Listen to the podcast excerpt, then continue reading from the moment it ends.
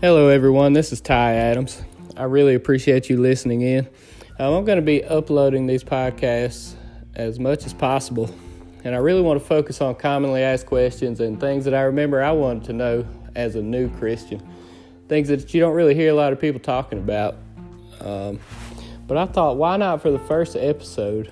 Why not talk about the gospel, the gospel message itself? Because without that, none of the rest of those things matter, right? So, have you ever wondered why you're so compelled to do bad things or things that you know you shouldn't do? See, as humans, we're just rebellious in nature, and that's just how we are. And this goes all the way back to the Garden of Eden.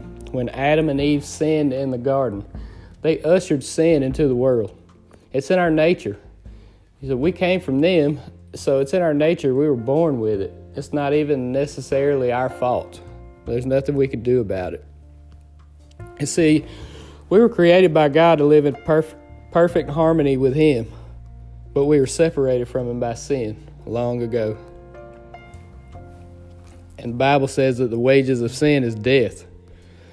You see, people have asked me, you know, if God can do anything and He's the God of love, then why didn't He just change the rule?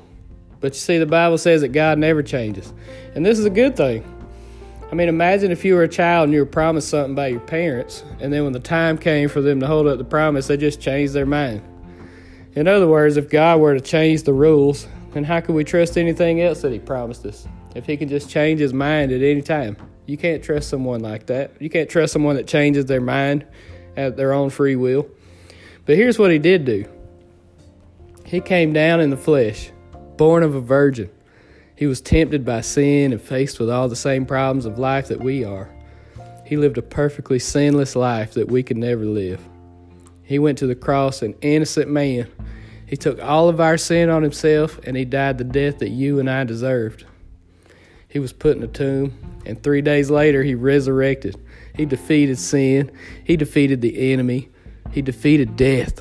And he did that for me and you.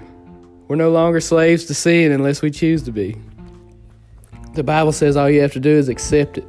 Repent, meaning acknowledge and confess your sin before Him. Tell Him that you accept what He did for you. Invite Him into your heart to be your Lord and Savior. The Bible says in 2 Corinthians 5:17 that therefore if anyone is in Christ, he's a new creation. The old has passed away. Behold, the new has come. You see, your day of salvation is a new beginning. The old you's passed away. You don't have to worry about that anymore. You're made new in Christ. I promise you, it's the absolute best thing you can ever do in your life. It certainly was for me.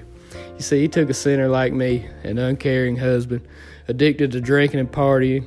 Even when it wasn't fun anymore, it was all I knew. I was addicted to it. I was a slave to it. You see, he took those things from me in an instant, like the snap of a finger, and made me who I am today, a child of God. And he can do the same thing for you. All you have to do is accept it.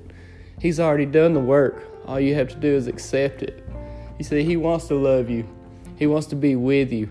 He wants to guide you through life. He wants He wants to make you a child of God. All you have to do is accept it. It's already been done. Look, I'm praying for you today.